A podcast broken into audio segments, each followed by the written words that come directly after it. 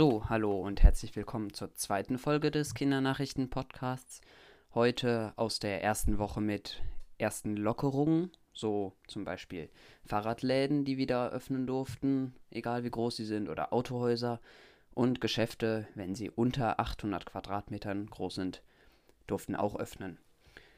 Ja, also meiner Meinung nach, die Städte waren immer noch recht leer. Ich war einmal in der Stadt und da war nicht wirklich viel los, obwohl die Geschäfte offen hatten. Ja, und auch hier, wo ich wohne, wurde auch schon nach dem ersten Tag gesagt, hat ähm, der Handelsverband, so heißen, also die Menschen, die Einzelunternehmer, die ja jetzt ziemlich stark bedroht sind in dieser Corona-Krise, die können sich halt zusammenschließen zu einem Verband und dann haben, können die gemeinsam ihre Interessen vertreten zum Beispiel halt die Stärkung des Einzelhandels, also kleinere Läden, die jetzt nicht zu einer großen Kette gehören. Die haben sich halt zusammengetan und die berichten dann auch immer so aus der, wie, wie die Käufer, wie die Bürger in der Stadt so kaufen und deren Kaufverhalten. Und die haben gesagt, nach dem ersten Tag war nicht wirklich viel los, obwohl manche das erwartet haben, dass ja, die Läden wieder etwas voller werden, dadurch, dass ja jetzt viele das erste Mal so etwas von ihrem Alltag wieder zurückbekommen haben. Aber wie gesagt, der Ansturm blieb dann doch aus.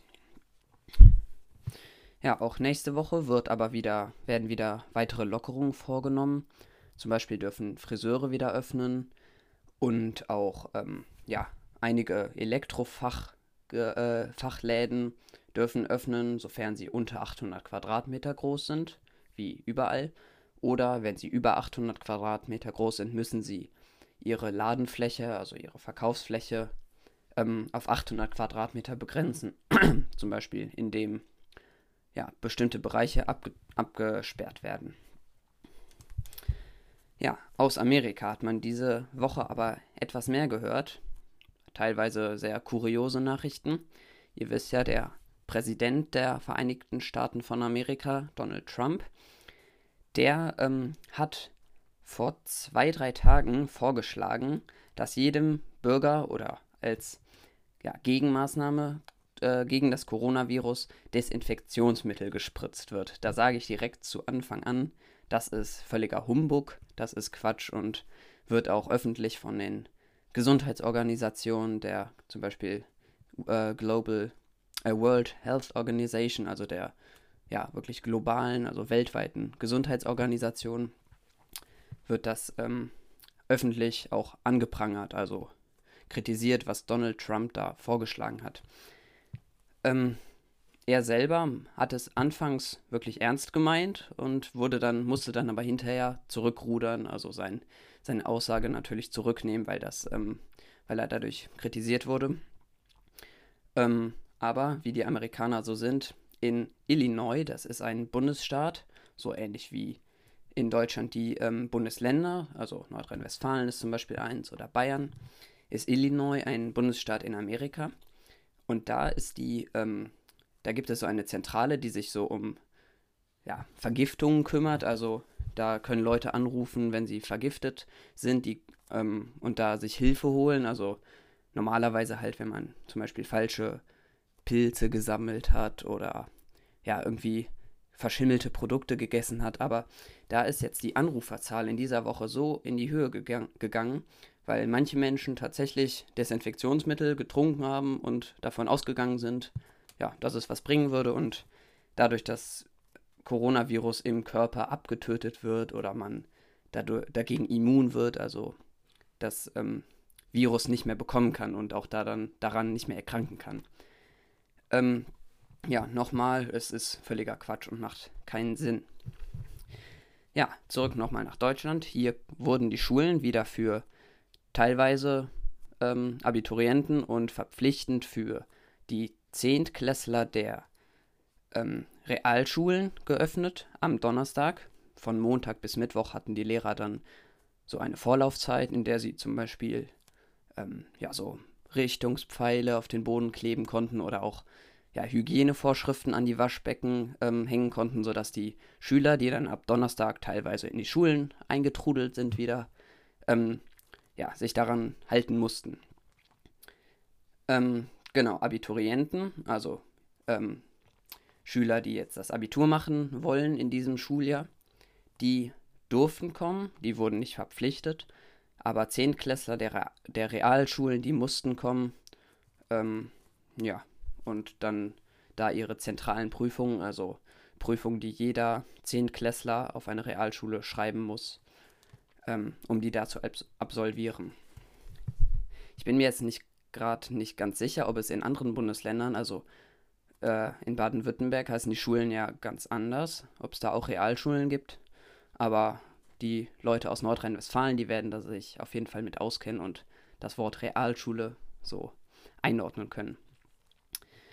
Ja, ähm, aber wie geht es jetzt generell weiter mit den Schulen, ist die Frage, weil irgendwann ist es halt dieses ganze Zuhause lernen ist für viele schwierig, weil, ja, wisst ihr vielleicht, Deutschland wird oft dafür kritisiert, dass die Digitalisierung hier ziemlich hinterherhinkt im Vergleich zu anderen Ländern, obwohl wir hier ein sehr entwickeltes Land sind.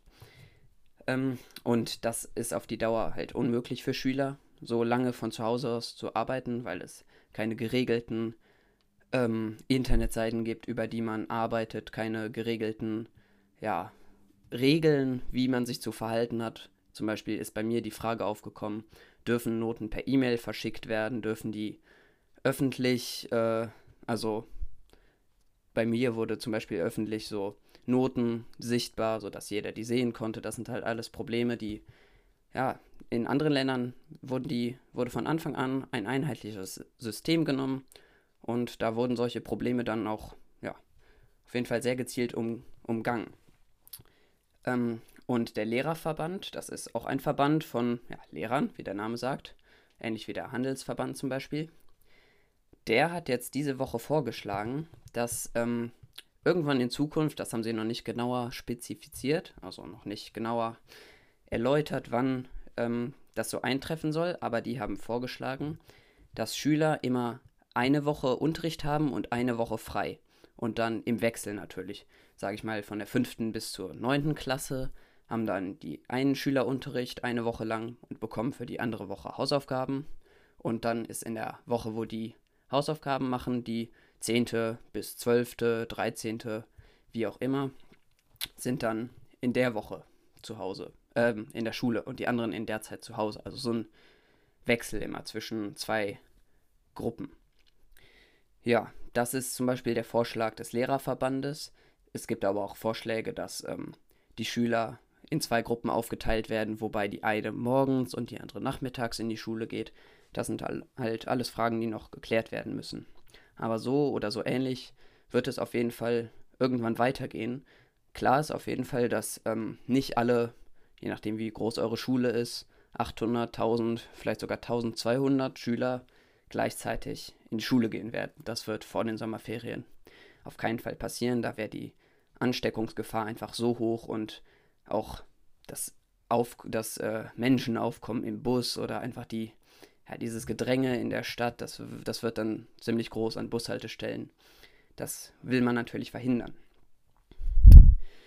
Ja, seit dieser, nee, seit nächster Woche sind auch Masken vorgeschrieben in allen Bundesländern. Erst war es ja in äh, einigen Bundesländern schon vorher ver äh, verpflichtend, in anderen wurde es ähm, empfohlen, aber ab nächsten Montags ist in allen Bundesländern eine Maskenpflicht.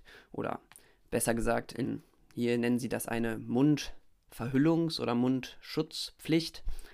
Heißt, ähm, man muss nicht eine professionelle medizinische Maske anziehen, sondern es reicht auch ein Schal, ein Halstuch.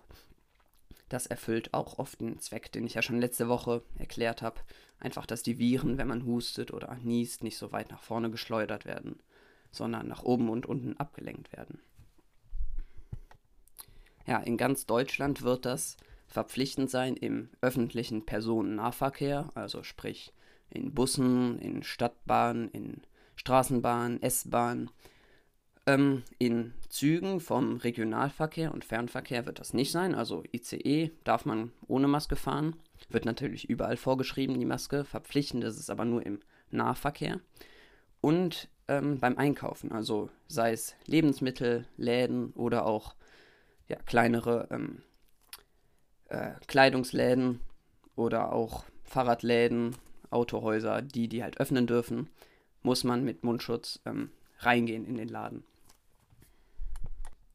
Für die Abiturienten, die freiwillig in die Schule gehen dürfen und die Zehntklässler, die ja in die Schule gehen müssen, wird es keine Maskenpflicht geben. Ähm, ja, so, also, so ist der Stand heute. Erstmal halt für den ÖPNV, so wie man den öffentlichen Personennahverkehr abkürzt. Und das Einkaufen in der Stadt, auf dem Land, wo auch immer, überall, da wo man ja, Sachen kaufen kann, braucht man eine Maske. Ja, aber viel mehr ist in dieser Woche eigentlich auch gar nicht so passiert, was jetzt hier in diesem Podcast wichtig wäre, weil ich probiere ja hier die wirklich wichtigen Fakten und auch diese Kuriositäten, also das, was Donald Trump vorgeschlagen hat, so ein bisschen, ja, euch zu erklären, dass das ja Quatsch ist. Hoffe ich, habt ihr auch verstanden. Ähm, genau, und dann würde ich sagen, Fußballergebnisse gibt es natürlich immer noch keine.